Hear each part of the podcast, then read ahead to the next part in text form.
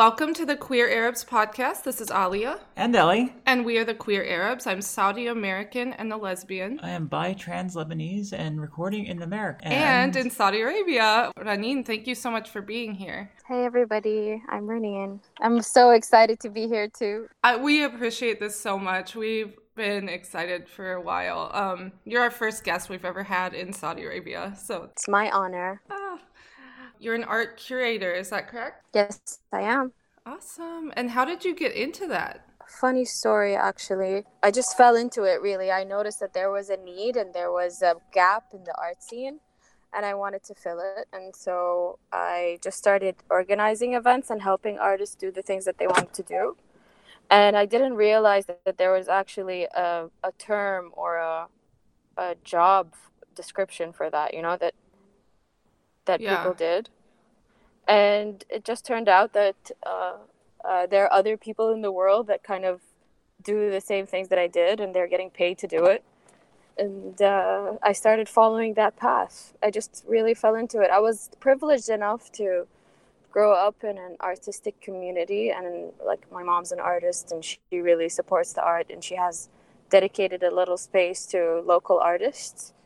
And I would just help her by like serving tea and coffee in the space at gallery openings and dirs and stuff like that. And then I started getting to know the artists and learning more about them. And then I started wanting to support artists that I like. And that's how I fell into it. Curated exhibits in Saudi Arabia? Yes, of course. I've been doing it since 2012 uh, in my own space. And also I freelance curate in other spaces as well. Um, oh, cool. Yeah when you were growing up and uh, when you started actually cur- curating, uh, what was the art scene like in Saudi Arabia? What like what was what was shown usually? Um, so in the beginning, uh, it was really abstracted work. So you would see a lot of work that was mostly dependent on colors, geometric patterns, um, uh, Arabic calligraphy, uh, and that was a big trend, and it still is a very uh, important way of expressing uh, in Saudi Arabia and in, especially in the eastern province. Yeah. There was, of course, the traditional artists that would do like um, cubist artwork or landscape painting, watercolors, portraits. Uh, it's only recently that people have started experimenting with sculpture, uh, contemporary installation, video. It's I can say I've only started seeing that in the past four years. Oh, very Dif- recent. Okay, so yeah, basically, like different mediums. Is the human form being used more and more? Definitely, it's definitely something that's more normalized. Um, I think it was just uh, because of society pressures that it was kind of taboo and unwanted, mm-hmm. um, and then over time, it started off with abstracted forms. So you could definitely see that there was a body in this artwork, but uh, it wasn't obvious yeah. um, it wasn't an actual like, like there wasn't like curves or anything like that but right. uh, again in the last four years i've been seeing it more and more starting with like facial features then moving on to like body features it's definitely something that's was more accepted and then recently that that whole uh, taboo has been lifted. Oh, yeah. Wow. Um, what, what it's still it's still not everywhere. I would definitely say that this is in the major cities, and, and it is very like a small percentage of society. It's not um, a big percentage of society that accept and are into art. But in those art circles, it's more and more accepted. Uh, who comprises the artists in your communities? Like, uh, what kind of families do they come from? What kind of styles are they adopting now? Aside from, well, aside from what you just described, sorry. For, for the most part, especially in the Eastern Province where I grew up and where I'm from, artists are from art, like, uh, usually have art, artists as parents or writers or somebody that's somehow creative in a way. You see it more in the uh, Qatif and Sehat and areas that are like uh, have a sh- more Shia community. They have because they're I, I don't know somehow because they're more oppressed or they're more they respect arts because of their beliefs yeah. more.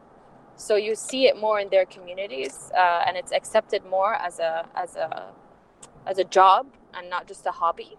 So you'll see more artists in these communities. okay. Um, and then from if the other side of society, which is like the Sunnah society, artists are usually take it as a side job or you know like after work they'll usually have a day job and it's uh, something that they really have to fight with their parents or you know make sure that their Yeah. parents want them to make sure that they have a stable life and this is not any they're not depending on this for income so then it becomes less like you have less focus on your craft and so you really can't achieve as much as you would if you work full time comprised of just doing art Oh my Um, god, yeah. I I know yeah. I know exactly what you mean.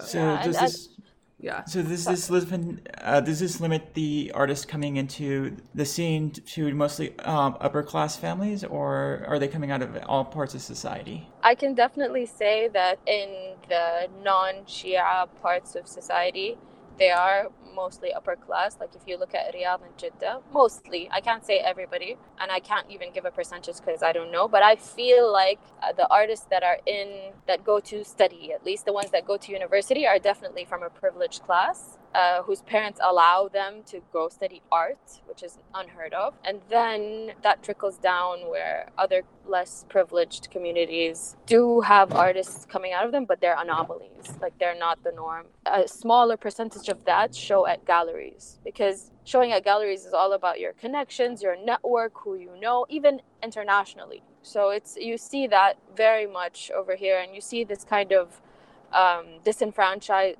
disenfranchised group of artists that are not as privileged that don't get the same opportunities. Um, have you heard of an organization called Edge of Arabia by any chance? Yeah, Oh, okay. course. Have you been involved in, at all with them? I know the founders and the Oh, cool. I, it's definitely an important part of Saudi art history, Saudi contemporary art history. Their existence uh, and, like I would say, responsibility really changed a lot of how the art market works in Saudi Arabia. But yeah, did you have a question about? Well, yeah, so I first heard of Edge of Arabia a few years ago. They had an exhibit here in Houston, Texas, and I felt like it was it was really cool to see in this context like see um, people who had no knowledge of Saudi Arabia or just like very you know, very specific stereotypes go into the art space and be so shocked. I was there and I saw so many people shocked by how many amazing artists there are in Saudi Arabia who are expressing, uh, you know, openly expressing what's inside of them. And it was just really cool to see those reactions. And so I'm wondering outside of Saudi Arabia, when you've seen people look at Saudi work. Have you seen reactions like that? Mm, definitely. I feel like there's this, first of all, like there's two sides to it. From the Edge of Arabia side, I feel like they choose work that elicits that kind of reaction. Mm-hmm. You know, like they want the work to say, look at Saudi Arabia, we're so cool and different. You didn't know that about us, Yeah. which is fine. It's a message. It's definitely a curatorial concept that they want to display. And at the same time, uh, I feel like there's like an ignorance about the capabilities and you know knowledge of uh, the Saudi citizens. No, they don't even have to be actually like Saudi citizens. I guess people who live here Right. um, that doesn't exist in places, especially like Houston. Um, even though, which is weird because there's so many Saudis in Houston, you know. I know. So it's just really odd for me to be like, really, this is like strange for you. This is so normal. Well, yeah. it's yeah. it's weird too because we're such an international city and like we barely know anyone who is Saudi aside from Alia here who's like out about it, you know? Or- Well, the the only Saudis I've met here, and that that's partially my fault. I mean, I, I've seen Saudi men at this one Starbucks, and it's always like a specific type of Saudi that I'm like, I don't want to really interact with you. of course, I'm sure Houston is full of those. yeah, but I'm sure there's really awesome Saudi folks here, and I just haven't gotten to gotten connected with them. Yeah, so I know. I, I know plenty. I can introduce you. Yeah, I would love that. I would love that Yeah. because yeah, you know the type I'm talking about. next time on the Saudi Art. Art podcast. yeah. Do you foresee staying in Saudi Arabia? Are are there any plans for you to travel? There's definitely a plan for me to take a break. You know, like I want to like Yeah.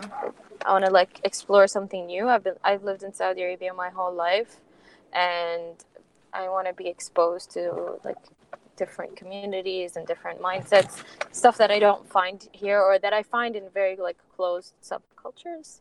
Mm-hmm. Um, I want to have conversations about whatever I want without being afraid of who's listening or what's happening around me, who's there. You know, uh, yeah. yeah. There's just like simple stuff that you take you take for granted when you're outside of Saudi Arabia, outside of countries like this, yeah. where you have to be careful of society and what they think about you and um, your reputation and all of this kind of thing. So yeah. there's definitely this like need to also support what I'm doing with like, a master's degree somehow. You know, I feel like yeah, I feel like my peers uh, all have studied and then gone into the the workforce and i've just fell into it. So I, there's like this like not inferiority but the struggle with do i need to study so that i can be taken seriously kind of situation. Do you feel uh, that's self-imposed or just or peer imposed? I think it's self-imposed but also i feel like i can see the kind of opportunities that they get that are different from the ones that i get yeah. And yeah, I hear you. And and so I just feel like that's something that I want to explore. From what I understand, you've lived in the US before or just like short periods of time? I've done like short stints, like a month, two months, you know, oh, for okay. uh, for like a course or um, yeah, you know, or a workshop or a summer oh, okay. program. Yeah, where in the U.S. have you spent time in? Um, so I did some uh, art management courses in New York. Um, nice so I spent like two months there, and I spent some time in California because I had family there, and so oh, cool. I just hung out with them really and just did random stuff with them. But I haven't really spent more than a month and a half in the states. Okay. Are you do you feel like you're more you like the West Coast or the East Coast better from what you've seen? I I don't I don't know. I guess as the the more liberal the city is, the, the better. I don't really, it doesn't really matter oh, okay, where I am. Yeah. But I prefer uh, warmer weather, so that's why I would pick the the west coast. I, I love California. Yeah, but I'm just like it's so I don't know. Maybe I need like a smaller smaller town because LA is really scary. Um, yeah, it's overwhelming. LA is scary to me too. So it's yeah. not just you. Yeah. it's so terrifying. I spent like a week over there. I was like, oh, okay. Yeah, LA. Like, yeah, I, I just that seems to be the easiest decision to make because my partner is in the movie business. Oh. And oh. so, yeah. So it just makes sense for us to be there because I can pursue art and he can pursue acting. That's so cool. Writing. Okay, yeah, LA would definitely make sense then. I love LA. I like the as the aspect of it where there are definitely communities within LA and I mean it, it can feel like a bunch of small towns put together. Right, right, right. Yeah. So I do like that aspect. Um when you I was yeah. wondering when you're presenting yourself to these outside outside of Saudi Arabia art communities, do you feel any resistance to your entry? as both an outsider and specifically a Saudi outsider? I mean, do they? Do uh, because I don't introduce myself as such, they kind of get to know me as me before putting a label on like my identity, my my nationality, my you know all of that kind of stuff, um, yeah. and I kind of blend in. Like I have this like very ambiguous face. Like nobody knows what I am, and I say what in a very like yeah. I know. Ironic you get, kind to of way. you get to America and you're ambiguous, ambiguously brown. Yes, exactly. Right. I, I know the feeling. There's a podcast called Ethnically Ambiguous, and I think that we definitely fall under that. Yes, exactly. Yeah. Ethnically ambiguous. When I'm in, when I'm in like North Africa, I kind of like blend in there. When I'm in the states i kind of blend in there so it's just very like confusing for everybody yeah i don't know about you but i've definitely and i've heard this from other saudi women in the us up until you say that you're saudi people will be like oh my god you're you're so exotic blah blah blah and then when you say you're Saudi, they're like their face gets like really like changes. I don't know what what it is, but like I've had these guys, like these guys who were hitting on me, and they were like, "Oh, you must be Brazilian," And I was like, well, I'm actually part half Saudi, and their faces went did a 180. They looked like so horrified. Yeah, I definitely experienced very similar things to that because they just don't expect you to, and it's definitely because of like forced assimilation and colonialism and all of this stuff where I have this accent and I speak English perfectly and all of those kind of things. Yeah. And I don't conform to what they think Saudi women are supposed to look like and dress like and spend like and you know eat Right, like. So Right. it's it's just very shocking for them to have their like um image shattered. Yes. Yeah. So Yeah. that's the the stereotype image of of like this like princess Saudi girl walking. Exactly. Yeah. Um, any fun stories about that? yeah. Uh, I, I can't. I just. I, j- it's just. It happens so often. Nothing really sticks out in my head because it's. It's It's like- every time I introduce myself to someone, it's like, "What? Really? No way! What do you think about Jamal Khashoggi?" Oh my like, god, I- yes. I don't know. It's not. It's like it's bad. Like, what do you want me to think? I know. I actually had someone, um, which I thought was weird because I have never even lived in Saudi. Whatever. I had a a woman ask me, "Your or say to me, your people, your people are crazy." When she was talking about Khashoggi, and and I didn't know how to respond to that. I mean, I know the situation's terrible, but I don't know what else. It's like, what do you say, expect? like- what do you expect me to do about that? Right? Yeah, exactly. And And the why people, are you attacking me with this question? I know, and it's like the people who did it. I don't consider them my people, but anyway, that's that's a, an aside. it, but it's basically painting us all with this brush about uh, we have to be responsible for whatever anybody does in this country. You know, it's like no, you know, like some people are bad, some people are good, and that happens everywhere, and like Yeah. shit goes down everywhere, and it's not fair to expect me to have an opinion about everything. Like I don't want to put on the spot. I'm here to have a drink and have a good time. yeah, I don't want to be interrogated about policy. You yeah, know, and have to like. I don't want to. I don't want to be. uh, The I don't Saudi wanna lie. ambassador. The I don't want to be a liar. Yeah, Yeah. exactly. And be like, no, everything's great and we're amazing. Fuck you. You know, I can't. I can't do that. But Yeah. that's what my initial reaction is instantly because I'm like, who are you to judge me? Like, go away. Exactly. Yeah, yeah, exactly.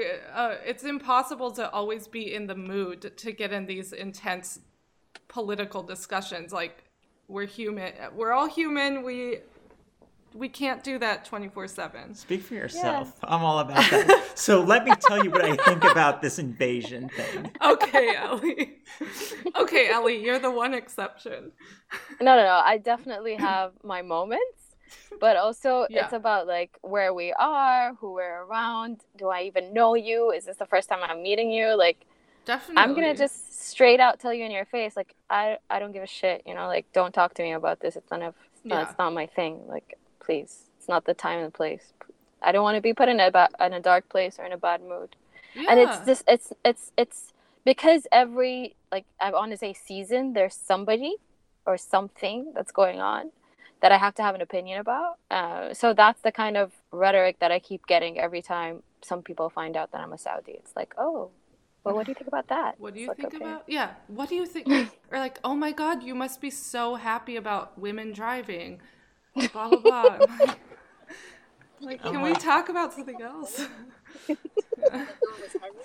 Uh, Absolutely. and I've heard similar things. I don't know if you've heard of. Um, have you heard of the magazine Jahannamia? Yeah, of course. Okay, yeah, I've heard the the person who started it, Ahad, like she's said similar things. So it's kind of validating to hear we're all kind of In the um, same boat. Yep. Yeah, because like even though we like know all about Saudi's like well publicized bad shit, it's just like they're. I th- feel like they get so much shit for it, um, solely because it's like the publicized bad shit, you know. Like Yeah. um, nowadays, you hear about China's internment concentration or re-education camps, depending on who you ask. But we don't hold every Chinese person responsible. We don't ask every person who looks vaguely Asian. It's like, oh, what do you think of this? And it's, Exactly. Uh, it, I mean, it gets really tiring at some point and uh, exhausting because you're having to deal with it in your own communities because that's all you're talking about. You know when mm-hmm. you're at home with your friends or you know, when you're at a gathering you, you you try to avoid it but it ha- it just happens to be what what's on everybody's minds and so that's what you discuss Yeah. and and so it just gets exhausting when you're like on a vacation or with people that you don't know and you're just like okay we're gonna talk i'm gonna learn something today and you're not you're having to teach people things and it's just like class i don't want to do this That or like that or you're like at dessert and, or dinner at dessert and you're like, bitch, I am trying to eat this cake. exactly it's Yeah. exhausting I, I hear you. Um, I think there's only so much everyone can say at every in every environment and feel safe talking about it, especially like if you don't know if you can trust the person or trust the people asking. Or if they're gonna like willfully misinterpret it.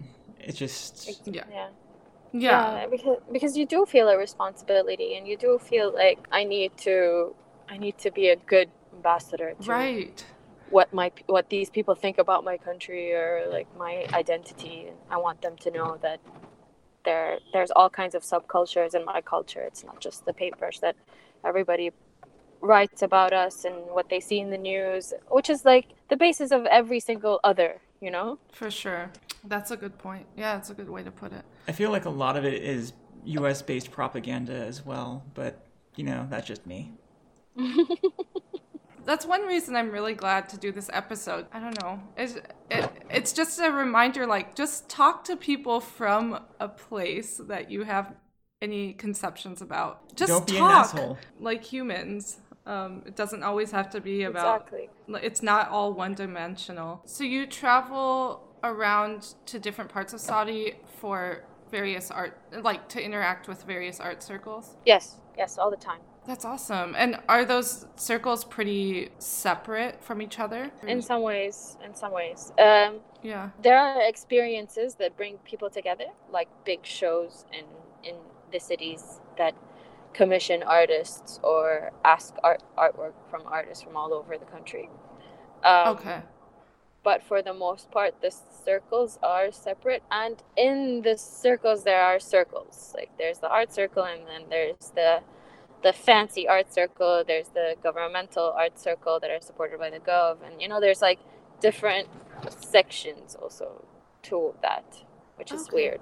But somehow there are some events that bring everybody together and and there's one big one um, that's happening next week called 2139 it's uh it's uh like an art week and uh, they do like a big show and the whole city goes into art mode and all the galleries put on stuff and there's like public work there's workshops and um, talks and everybody's trying to get in on the action and international people are given visas and invited to come and see all the action Whoa. again it is uh, kind of like the same message that edge of, edge of arabia puts on which is like look at us we're amazing um, yeah. Yeah. uh, because they you really have to control the narrative that you're trying to you know give out to the public every year it gets more and more interesting because people get braver uh, to talk about uh, different topics because you know like i said it's only been a very short period of time where people have had the courage to speak out about a lot of different topics. Hmm so you see that happening with every iteration. You see a little bit more courage. Do you think this is oh, pushing uh, pushing out these new ideas into society, or do you think it sort of stops at the city border, or stops at the end of the art circle? Like, how much influence do you feel this has outside of the immediate art world? I'm gonna say something really cliche, but it, the internet really helps. Like the, Yeah. I think 98 percent of Saudi, I don't know, some above 90 percent of Saudi population have a smartphone, Yeah. and that population is very much connected to every single, um, you know. It's not just Instagram and Facebook, and it's not, it's not just the, the big ones. It's like TikTok and oh, Lickblock right. and right. WeChat and Azar and all the different apps are they're everywhere. They're on it. It's a, there's a lot more exposure uh, nowadays to to what's happening in every city. Yeah. And if you just follow key people that are invited or that are um, you know uh, social, uh, not Mhm. just social media but social social. Um, then you get it, you, you get to see everything anywhere. Are there any specific artists that you want to mention? Uh, I'm really proud of a few people that are really pushing boundaries. So uh, there's one artist, her name is Arwa Alneami. Uh, she is just fabulous. She's always doing something crazier than the next. She's always changing her medium to become more and more explorative mm. into uh, into her society. She's very concerned about because she's from Abha. She's from this from the south west. Oh, okay. Yeah. So she really digs deep into that. Like she's not really trying to talk about Saudi as a whole or us as a total community. No, she's like, this is what I know. This is what yeah. I'm going to do work about. Um, and so that gives her an edge. There's Basma, Basma Filimban. She's from Jeddah and she's from a very different class than uh, most of the artists in Jeddah. But what makes her, uh, what gives her that edge is that her mom is super supportive with whatever she wanted to do. And she started doing graphic design at the age of 13. Cool. And Whoa. she worked with a lot of really awesome companies. And then when she wanted to apply for her uh, university, uh, they told her, you can just do your master's right away. You have enough experience in the art scene. Because she got into doing art and she got into uh, creating work and participating in art shows and all of those kind of things. And so she just skipped her bachelor's degree and went straight on to her master's. Whoa. That's kind of mind blowing. Oh my god. yeah, she's crazy. Uh, but but there's like a few. Uh, these are my.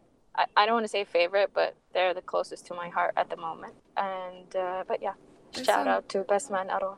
Nice. oh, and and and Sara Abu Abdullah. Oh, Sara Abu Abdullah tell us is, about her. She's a wonderful experimental artist that does like video installation, um, very interesting sculptural work that like people don't like. I don't know. It's like a in between a sculpture and an installation. Um, she's from the eastern province. She's from Qatif, and she has such a different narrative than anybody else. And she's really experimental. And her thing is like, I'm gonna apply to as many residencies and workshops as I can outside of Saudi, so I can get exposed to all the information that I can have yeah. and the network that I can get. And um, she's succeeding at doing that. She shows and and she her, her last art show was in South Korea. She did some stuff Whoa. in Amsterdam. She's she did something in Sweden. Like she's always like showing somewhere or the other. She's fascinating. That's amazing. Oh, I'll I have to follow. I have to follow all of them. We're gonna have to post some links, aren't we? I'll send everything to you. That'd be awesome. Thank you. Oh, oh I'm excited um, to hear about them. Are you going to be involved in the 2139? Is that what it was? Uh, I do every year, but uh, yeah, uh, this year I'm kind of taking a break and a step back. I had a really, you know, hard 2018, and I wanted to just like give myself this time off yeah. We get it. Re- reflect, yeah. Totally understand. Like everyone's 2018 that we know has been in an utter trash fire, so. I know. I don't know what it was about oh, I know exactly what it was. Oh. well. Yeah. Are you talking about like US US uh, administration stuff or other? Yes and yes. Okay. yeah. That it definitely affected everybody's mood. That's yes. Sure uh, felt like the longest year. I have. It really I, was a long year. It really was. Like yeah. if I I was looking at, I was doing like uh, I think everybody did this like what I did in 2018 on Instagram. Uh huh. I was like, shit, man. You're like, what am I gonna show here? Um, that's just, not dark. I was just looking at all my pictures. I was like, I did I thought I, you know, I just, I just forgot that this is what I did in April. You know, I was like, God, that feels like five years was, ago. Oh, because it was forever ago. Yeah. Yeah, I, felt the same way. It was like, so, you know, uh, it's hard to remember, but we weren't even doing this podcast till March. Oh. I know oh. it feels like we've been doing this podcast for so long, but we started in in 2018 in like the end of March, but it feels like forever. It's, it's like shit. How many years have we? Oh, not even one. not even one. Actually, almost one. Yeah. Almost, Almost one. one. almost a year old. Um, right now, as we're recording, I'm wearing my T-shirt that says 2016 sucked, and I feel like I need to update it. Yeah, you can just make a little circle. I'll have to add a circle. Yeah. in New York, were you involved in curating any exhibits, and also in California? Uh no. Oh, No, okay. I just I, I just immersed myself in everything that existed. Really, I just wanted to make like cool friends, cool like brown friends. Yeah. Uh let's like like get immersed in because for some somehow you get stuck in like white communities and I really wanted to be in like American people of color communities. And I succeeded in finding really awesome people in New York and really awesome in, in LA and and so that was the last few years that was what I was working on just like making this interesting community that I can somehow relate to if I ever decide to come over there. You know, I have I have a I have peeps yeah. um, but that's what I did. I did do a, a few courses, like I said, in New York. Those were intensely beneficial. I enjoyed every single minute of them Oh, that's awesome. because there was one in particular that I really liked that I would recommend to anybody that's interested in learning about art, not just if they want to work in it. And it's an art history course that's two weeks long only. One week you're in a classroom, and the next week, and then, sorry, one day you're in a classroom, and the next day you're actually in a museum looking at what you learned about. So oh, that is really yeah. That's really so you just get exposed instantly to whatever you learned in a textbook and it just sticks in your brain and it just never leaves Yeah, there's something powerful about seeing the work after you know so much about the artist. And, And New York is a really convenient city for that. Yes, it is. That is the magic of New York. It's the, there's so much and it's so dense in in a very small space, so everything is there. It's a very small town for a very large town. Yes. Uh, did we lose you? Ah, Raneen. I think we lost her. Here, let's call her right back. One second. Okay, we're gonna take a little pause. We'll be back. Hey, we're back. so sorry guys Oh, not your fault. Not your fault. Totally understand. Internet is can be lame. it is Yeah. It's um, unpredictable okay yes yeah. Mhm. Yeah. Um. So, just for fun, can you tell can you tell us about like your favorite foods in Saudi Arabia? so my, my family is actually half indian Whoa. Oh, cool. in, in many in many ways so my mom is indian and my my dad's also half indian so at home we don't really eat a lot of saudi stuff we eat a lot of indian stuff Oh, yum. but it's uh it's it's exciting sometimes to get out of that bubble and get some local food but there's definitely there is like a like a like a dumpling i would say that's Mhm. called ment- mantu and it's probably from uzbekistani immigrants that came to saudi arabia Yeah. um, and Chinese immigrants that came to Saudi Arabia. But so they make it with like more Arabian spices, and uh, it's really good. What sauce is it, what sauce is it eaten with? It's like a vinegar vinegar sauce, like a vinegar with chili in it Ooh. sauce, and sometimes like a like a salsa also. Oh, so okay. depending on your taste. Yeah. Um, but that's one of my favorite things to eat. There's also something that's really bad and really fatty, but also very good. It's like rice that's been cooked forever in like chicken stock. It sounds Oh, uh-huh. weird. but Is it like a good. rice pudding almost? Uh, Uh, no, it's just it's regular rice, but instead of putting water, you put chicken stock. Chicken Oh. stock. Cool. So it gives it like this like extra flavor, and it's just so much butter. so rich. yeah. yeah, it's like shiny. I have to.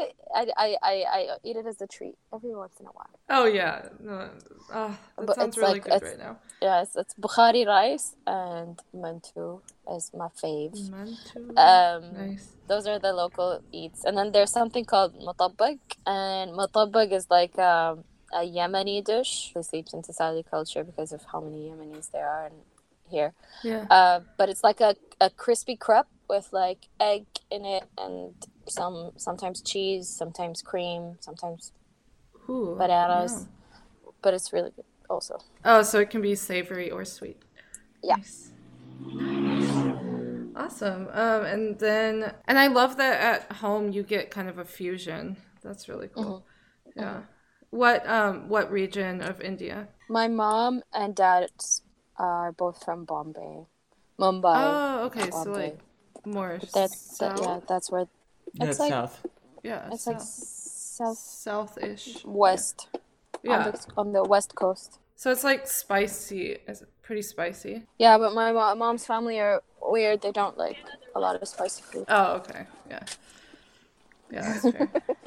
So we, we do we do spices, but it's not spicy. yeah, yeah. Yeah, my family has that bad habit of defying custom as well. My family, like Lebanese and Arabic cooking, is widely known for having tons of garlic in it. However, my family hates garlic, and I had oh! discovered on my I own. know. Isn't that blasphemy? Like they, they want to It's so funny. they, they they make hummus without garlic. I'm so confused. I It's don't know if I can upsetting. It's a little upsetting.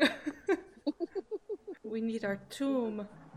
Exactly. Yeah. There's this place in Jeddah called Al Baik, Uh huh. and it's uh it's a, just a fried chicken place. Like there's nothing special about it, but they have this toum sauce. Oh, So the uh, so the same sauce that you get with like kebab and stuff like that, the really like frothy white Yes. like rich garlic sauce, but it's uh it's just like as like it, like how you would get barbecue sauce, you know, at McDonald's. Yeah. The same. In like a little like plastic container with Oh, like a yeah. foil on top. And it just comes with everything, so it just makes everything better. Ah, that sounds like heavenly. Uh, I- definitely something American cuisine needs to adopt. No Slash kidding. steal. Um, thank you so much, Raneen. You're amazing. I really no, you guys are amazing, really. You are. I really enjoyed just hearing about the art scene in Saudi Arabia. I think it's really important to hear more than what the, for example, Edge of Arabia has a good purpose, but it's just nice to hear about the- Everything else. Everything else. yeah. There's a lot more. It's just a just the surface. Thank you. And uh, we will be publishing this on February 8th. So, Okay, cool. Uh, Thank yeah. you guys. If people want to reach you, like social media, any any specific way. Instagram is the best way. I'll send you my Instagram and then uh, everybody that I spoke about Instagram also.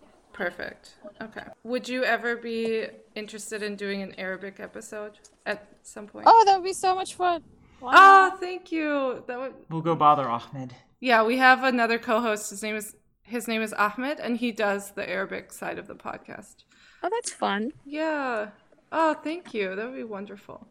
That would be so fun, honestly. I'd love to do that. So Arabic episode coming soon. Watch out for it. And And thank you all so much for listening. Thank you guys for listening. Yeah. bye. Bye, y'all. Bye. I really enjoyed talking to Raneen. Um, She's awesome. she's awesome, and we're glad to have such a cool guest as always. It's really nice to hear about the art scene in Saudi that is lesser known, I would say. I mean, like we talked about, there's like Edge of Arabia. That's it's nice to hear about the smaller circles around the country and uh, what people are doing. Because not all the news can be about the government of Saudi Arabia. It's nice to talk about that this aspect. You can reach us at thequeerarabs at gmail.com if you want to get in touch with us or on social media Twitter, Facebook, or Instagram. We're all at the Queer Arabs. And then Ahmed, our other co host, leads an Arabic side of the podcast. Um, he has episodes in Arabic. You can get in touch with him also through social media or through his email address, which is the queer arabs in arabic at gmail.com and i also want to mention it's really important and helpful if you can leave a review and rating on itunes for the podcast it makes it a lot easier for people to find the podcast it yeah, it's that it helps that search engine magic. it does uh, like seriously. it really helps and it helps it the podcast be accessible to more and more people so I mean, it doesn't even have to be like you don't have to write an essay on it. It's be like, yeah, these fuckers are all right. Exactly. You can just be like, this is good. Done. You know, it doesn't have to take that long. Or, or if you're a little critical, you can be like, they're not awful. How not awful we are. Tell us how wonderfully mediocre we are. Or that yeah, I'll take whatever.